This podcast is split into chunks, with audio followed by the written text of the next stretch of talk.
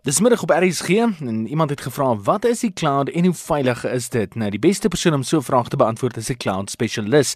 Hy sluit nou deur middel van WhatsApp by ons aan. Sy naam is Shaal Langout. Shaal, wat is die cloud en hoe veilig is dit? In sy mees basiese vorm bestaan die cloud uit verskeie rekenaars wat saamwerk om dienste te lewer oor die internet.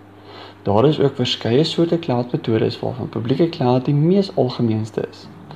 Hoe werk dit? Wel, Daar is verskeie cloud-verskaffers soos Microsoft Azure, Google en AWS, net om 'n paar te noem, wat datasentrums reg rondom die wêreld bou om verskeie cloud-dienste te verskaf. Kom ons sê jou data bestaan uit verskeie dokumente, prente, video's wat op jou plaaslike rekenaar gestoor word. Hierdie data is dan toeganklik vanaf hierdie een rekenaar. Grootte word beperk deur sy hardskyf en jy moet hom stand hou. As daar dan per ongeluk 'n koppie koffie oor die rekenaar uitgegooi word, kan jy al jou data verloor. Dropbox en OneDrive byvoorbeeld is cloud storage dienste waar jy jou data kan stoor. Nou, as jy meer spasie benodig, kan jy net die pakket opgradeer soos nodig.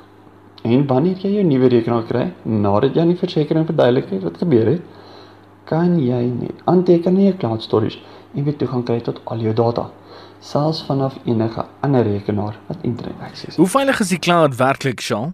Nou, cloudverskaffers verskeie verskeie stelsels in plek om sekuriteit en privaatheid te verseker, beide fisies en digitaal.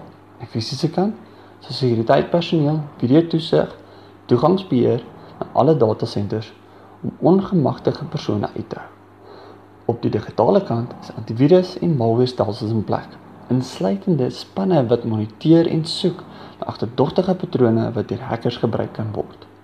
Klaarverskaffers kan nie eers jou data sien nie, want dit word geenkrit, beide wanneer jy dit skuif en in die cloud stoor.